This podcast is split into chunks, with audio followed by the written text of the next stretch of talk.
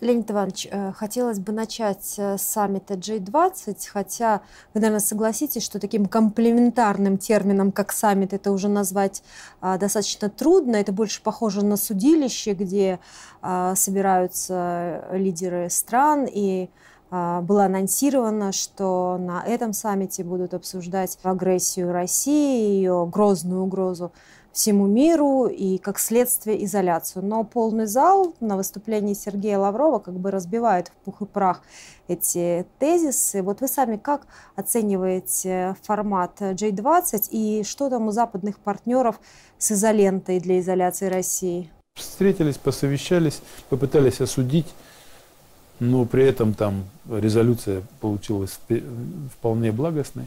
Но, а, еще раз говорю, тех целей, которые она там перед собой ставила, Запад, она не достигла.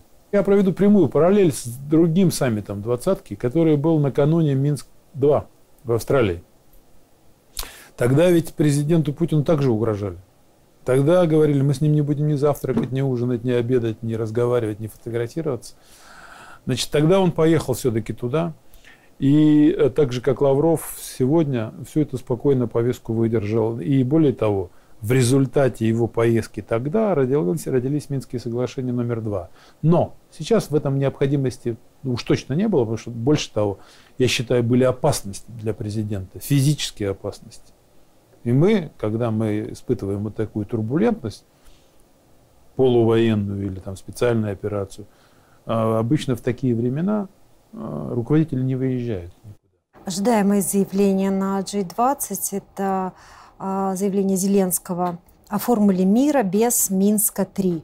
А, на ваш взгляд, можно ли говорить о том, что для Киева переговорный процесс – это фикция, и Конечно. что об этом думает Москва? Вот теперь же уже Зеленский, не скрывая, говорит, а никаких Минских соглашений мне не нужно, ни три, ни четыре, ни десятые.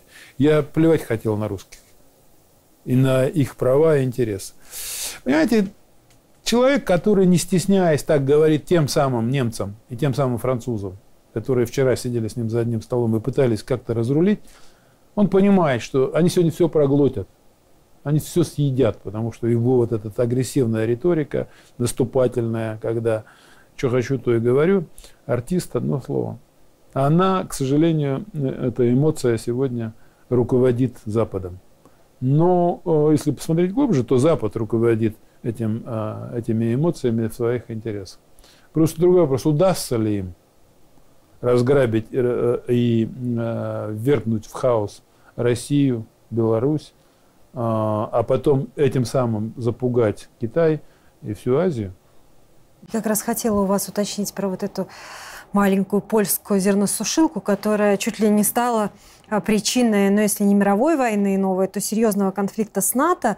А, понятно, что сразу же обвинили Россию, и Киеву это было выгодно, но ни европейские страны, ни США эту версию не поддержали. Почему, на ваш взгляд, они не подыграли Киеву? Подыграть этому было невозможно, потому что как бы даже обломки тех самых, той самой ракеты, они свидетельствуют о том, где, откуда. Но нужно помнить о другом. И Первая мировая, и Вторая мировая начались с провокаций. Европейцы тоже не дураки, они понимают, что да, есть заинтересованные государства типа Украины, которые хотят втащить как можно более широким фронтом. Но эти же европейцы, может быть, еще, я надеюсь, помнят эти примеры, о которых я вам сказал, которые потом уже не остановить эту войну. Ничего не боятся. Почему они все время говорят, нельзя применять ядерное оружие? Если ты будешь разрушать мое государство, если ты на меня нападешь, говорит наша доктрина российская, мы применим ядерное оружие, говорит оно. Мы не, не собираемся его применять направо-налево, но оно именно для того, чтобы защитить государство. И они тоже это понимают. Я бы так сказал, бойтесь этого, вот сказал бы я полякам. Вы приблизили к нам эти НАТО, и мы в случае чего, к сожалению, не можем тут ничего гарантировать. Вы же понимаете, что даже если э, удастся усадить Киев за стол переговоров, э, США и тех, кого называют коллективным Западом, ну, вряд ли удастся утихомирить, угомонить. Уже объявлено о сломе однополярного мира. И они все равно будут бороться за свою роль гегемона. Вы просто должны вспомнить историю. А история заключается в том, что они только что убежали из Афганистана. Вот они пытались там 20 лет почти, да, что-то сделать. А до этого в Корее, а во Вьетнаме, что, тоже не убежали? Ведь этот Запад, он, он, если то он видит, что он ломает, что он может переломить, он будет доламывать. А если он видит, что не сможет поломать, как даже во Вьетнаме, да, или там в Корее, то он уберется, или в Афганистане, во своясь. Я вот себе представить не могу, чтобы мы Гитлеру поставляли нефть во время войны. И я это понимаю, нам надо, ну раз уж вы не сделали, я а к власти, к нашей обращаюсь, прежде всего, за эти 30 лет, э, не сохранили, как на Беларуси, машиностроение, то, тогда давай быстро создавать это. Давайте вот эти высвободившиеся нефть, платиноиды, титан, который поставляем до сих пор на Боинг, быстро будем вкладывать в собственную экономику, как мы это делали уже, как делала Беларусь, сохранив это, как делал СССР бывший. Что они с нами могут сделать? Они не, не контролируют все порты, они не контролируют все дороги, они контролируют Азию, полмира, даже больше. Они этого не контролируют. Но, э, говорю я, понимаете, для этого мы должны тогда сосредоточиться на себе, на себе сосредоточиться. А не так, одной рукой мы им поставляем, а другой рукой мы с ними воюем то это проблема. И вот здесь эту проблему сейчас наша страна осознает, переживает. Мир изменился, он уже прежним не будет. Вот в этом новом мире роль Минска и Москвы вы какой видите? И как вам кажется, роль наших лидеров а, имеет ли значение а, в том, как мы будем развиваться дальше и, и какое место мы будем занимать? Вот э, роль личности в истории, о которой так часто любят вспоминать, она подтверждается как раз лидерами наших двух государств. Эти личности, эти люди, осознав объективно, что требует от них сегодняшняя история, либо надо сдать полностью страны свои, либо надо попытаться, значит, Э, как-то значит, возмутиться и доказать э, гражданам своих государств, что это большая опасность для нас.